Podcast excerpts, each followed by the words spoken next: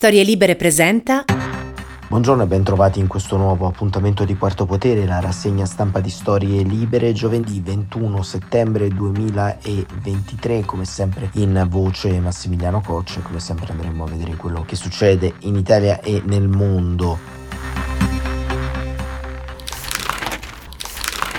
Una occhiata immediatamente alle prime pagine dei giornali che ci raccontano i temi che sono sul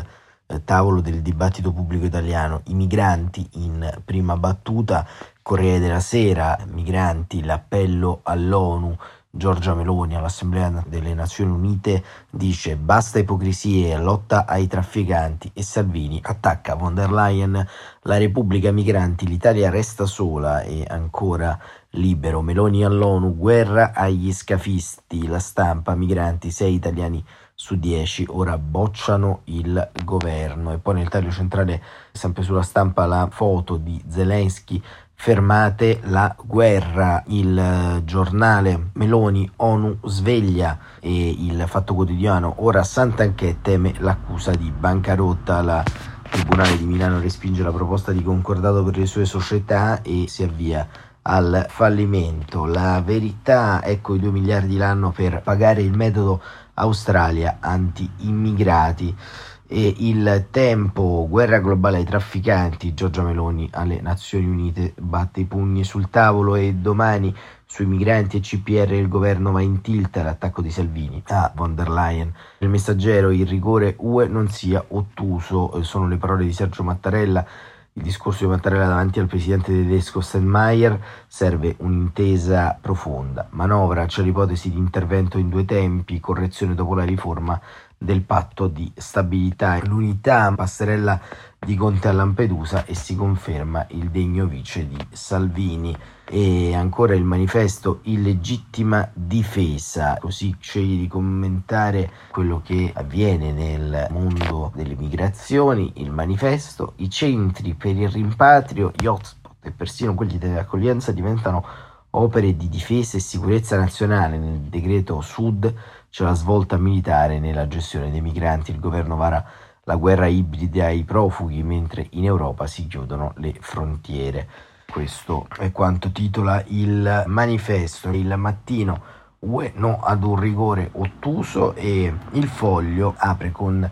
l'editoriale di Claudio Cerasa dal titolo Fine del governo Virnalisi. Proprio con l'editoriale di Cerasa apriamo perché il cosiddetto governo Virnalisi, che sarebbe il governo Meloni della prima fase in cui tutto andava bene, è un po' al centro di questi giorni così frenetici di dibattito pubblico. Cerasa scrive: Non basta il posizionamento su Kiev. Per essere credibili, la fase complottista del governo si mostra fragile, poche carte da giocarsi di fronte ai guai che avanzano, ascoltare Giorgetti sui mercati. E Cerasa scrive: Quando Giorgia Meloni parla di Ucraina, come ha fatto ieri sera nel suo ambizioso discorso alle Nazioni Unite, le sue quotazioni si alzano a dismisura e nella sua nuova difesa dell'Occidente dall'aggressione russa è difficile trovare sbavature. In questi mesi per Meloni la postura in politica estera è stata cruciale per permettere al governo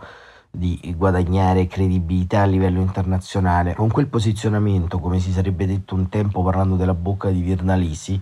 Meloni può dire ciò che vuole. In effetti, per molti mesi la posizione assunta da Meloni sull'Ucraina ha spinto gli osservatori internazionali a non dare peso eccessivo alle pulsioni demagogiche del governo italiano. Oggi però, all'indomani della sua performance alle Nazioni Unite, Meloni non potrà fare a meno di notare che per il governo la fase è cambiata e che non basta più il perfetto posizionamento del suo esecutivo in politica estera per poter dire sul resto ciò che vuole. Due giorni fa il ministro dell'economia Giancarlo Giorgetti ha confessato di avere preoccupazioni per il futuro del governo a causa di una possibile valutazione negativa dei mercati. Rispetto all'operato dei ministri, ha detto, ma ricordo che tutte le mattine ho il problema di rendere il nostro debito pubblico accattivante per convincere la gente a comprarlo.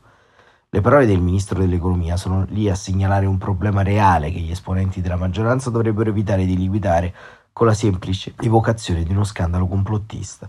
Il problema è presto detto, da un mese a questa parte il governo ha scelto deliberatamente di entrare in conflitto con un pezzo importante del mondo economico e dalla metà di agosto a oggi la comunicazione dell'esecutivo ha messo in risalto la goffa postura anti-establishment della maggioranza di centrodestra. Si è cominciato col decreto sugli extraprofitti, sul quale Giorgetti era contrario, e si è proseguito con il decreto contro il caro voli, sul quale il ministro dato Furso, detto URSS, è stato costretto a fare marcia indietro. Si è insistito con l'approccio anti-europeista, scegliendo di scaricare le difficoltà incontrate nell'implementazione del PNRR sul commissario Gentiloni. Si è deciso di rendere opaca la comunicazione del PNRR. Al momento non esiste una stima ufficiale su quanti soldi del piano europeo siano stati spesi in Italia nel corso del 2023 e con il timore di non lasciare il terreno nelle battaglie antisistema a Salvini, si è scelto poi di assecondare una narrazione scivolosa, vittimista e complottista perfettamente sintetizzata giorni fa dal responsabile comunicazione di Fratelli d'Italia, Giovanni Donzelli. Noi siamo sotto attacco dei lobbisti, di gruppi di pressione economici potenti, tanti che hanno appunto occupato spazi di potere. Meloni ha scommesso sul fatto che con quelle labbra, con quella postura può dire tutto, ha scommesso sul fatto che l'impatto prodotto da ciò che si dice non può permettere di mettere a repentaglio ciò che si è fatto e ha investito forte sulla possibilità che la prudenza mostrata in questi mesi sulle partite che contano abbia messo la credibilità del governo in una cassetta di sicurezza. Il ministro Giorgetti sembra essere lì a ricordare che l'unica speranza del governo rispetto al tema della credibilità internazionale e rispetto al tema del suo rapporto con gli investitori è quella di non essere preso sul serio, quando dice stupidaggine di essere preso sul serio solo quando dice fesserie. Un report elaborato da Morgan Stanley lo scorso 12 settembre dedicato all'Italia, un report che occupa le scrivanie dei più importanti fondi di investimento del mondo, mostra che il rapporto tra il nostro paese e gli investitori è un punto di svolta non solo per la nuova postura comunicativa assunta dal governo, ma soprattutto per una dinamica nuova con cui Meloni deve fare i conti. Morgan Stanley dice di aspettare, scrive Cerasa, di aspettarsi un budget per il 2024 complesso, con deficit fiscali più elevati del previsto, una crescita più debole del previsto e rendimenti tra BTP e bond tedeschi a 10 anni pronti a superare quota 200-210 entro la fine del 2023. Finché la crescita è buona, la credibilità dell'Italia può resistere anche ai tic complottisti del governo, ma se come sembra voler dire Giorgetti la crescita dell'Italia dovesse essere in forte discesa, l'evocazione dei complottismi diventerebbe non un elemento folcloristico, ma al contrario un elemento utile per notare che di fronte ai problemi reali del governo non ha le carte da giocarsi se non quelle del vittimismo. Giorgetti glielo sta dicendo in tutti i modi, cara Meloni, perdonami, ma con quelle labbra non puoi dire tutto quello che vuoi.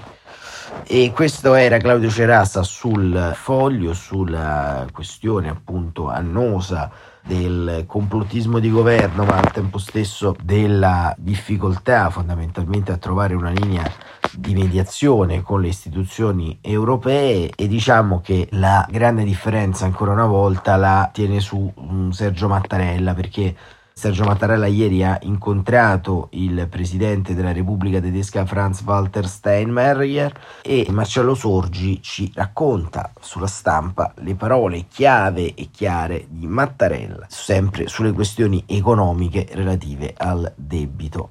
Dal colle, poche parole ma chiare. Sergio Mattarella è stato più esplicito del suo ospite, il presidente della Repubblica Tedesca Franz Walter Steinmeier, nel porre il problema delle regole di bilancio europee da riformulare e che attualmente rischiano di strozzare la crescita italiana ed europea. Steinmeier in Sicilia per una visita di tre giorni al capo dello Stato, pur avendo poteri molto limitati, potrebbe prendere esempio dal suo amico italiano e adoperare la propria moral suasion per migliorare i rapporti non sempre idilliaci tra il governo del cancelliere Scholz e quello guidato da Meloni, specie in una fase in cui la Germania ha un grande peso nella ridefinizione del percorso che dovrebbe portare i Paesi membri dell'Unione Europea di nuovo all'interno dei limiti del 3% tra deficit e PIL. A Mattarella non sono sfuggiti gli allarmi lanciati da Giorgetti, il ministro dell'economia, che ha frequenti rapporti col Quirinale, e la vicinanza di Steinmeier con Scholz, sono entrambi socialdemocratici, dovrebbe aiutare.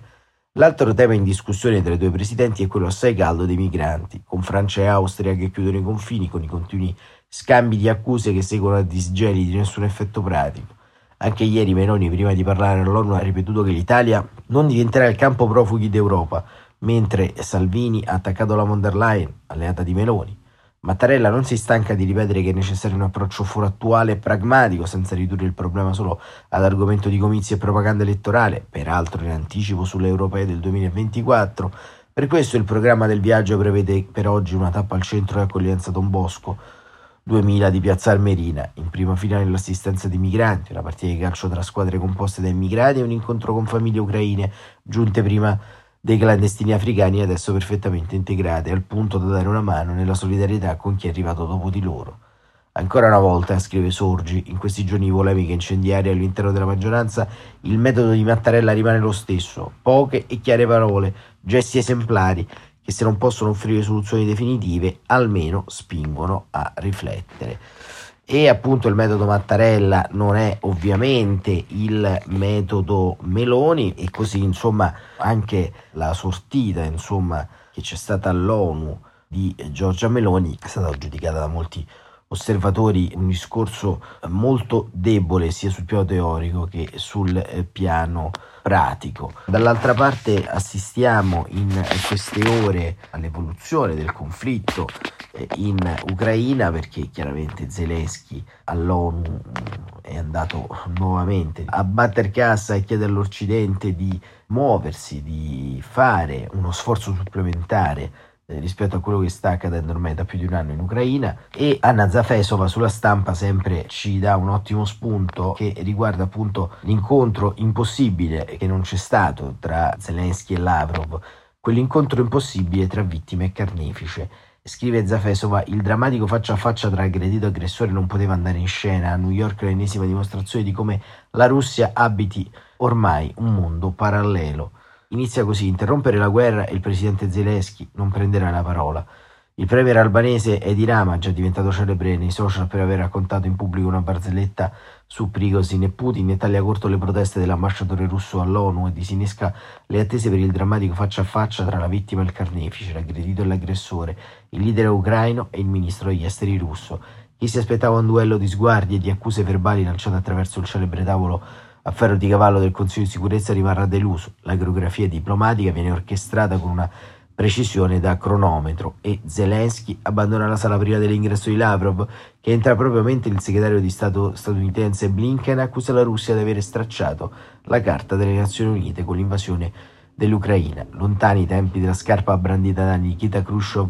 sulla tribuna del Palazzo di Vetro, la delegazione russa sceglie di dedicarsi a piccoli dispetti, quelli diplomatici che durante il discorso di Zelensky, ospite speciale della seduta del Consiglio di sicurezza del quale l'Ucraina non fa parte, si immergono nella lettura del telefonino come a mostrare di aver di meglio da fare e contestano al premier albanese che presiede la seduta l'ordine degli interventi, venendo però respinti con sarcasmo. Uno scontro mancato che paradossalmente dimostra ancora una volta come Mosca abiti un mondo ormai parallelo e se Zelensky sale sulla più importante tribuna internazionale per parlare all'opinione pubblica e ai leader del mondo e per promuovere una riforma delle Nazioni Unite che al 574 giorno dell'aggressione russa contro l'Ucraina ha 574 buone ragioni per venire attuata, il capo della diplomazia russa sembra recitare il suo discorso di propaganda più a beneficio del suo datore di lavoro rimasto a Mosca e permettere alle tv di Stato russe di lanciare titoli come Lavrov ha accusato l'Occidente di aver distrutto l'Ucraina.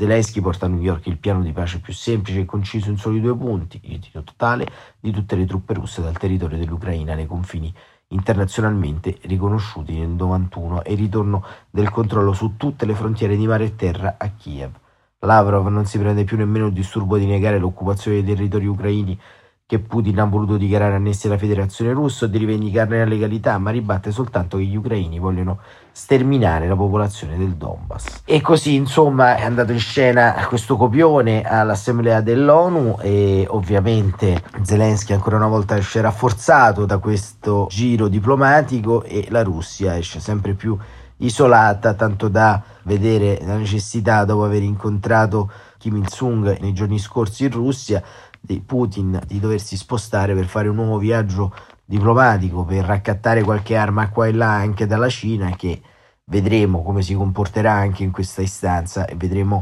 in che modo determinerà il suo sostegno a Mosca. Quarto Potere torna domani mattina come sempre alle 7.45. Grazie davvero per essere stati con noi e buon proseguimento di giornata a tutte e a tutti.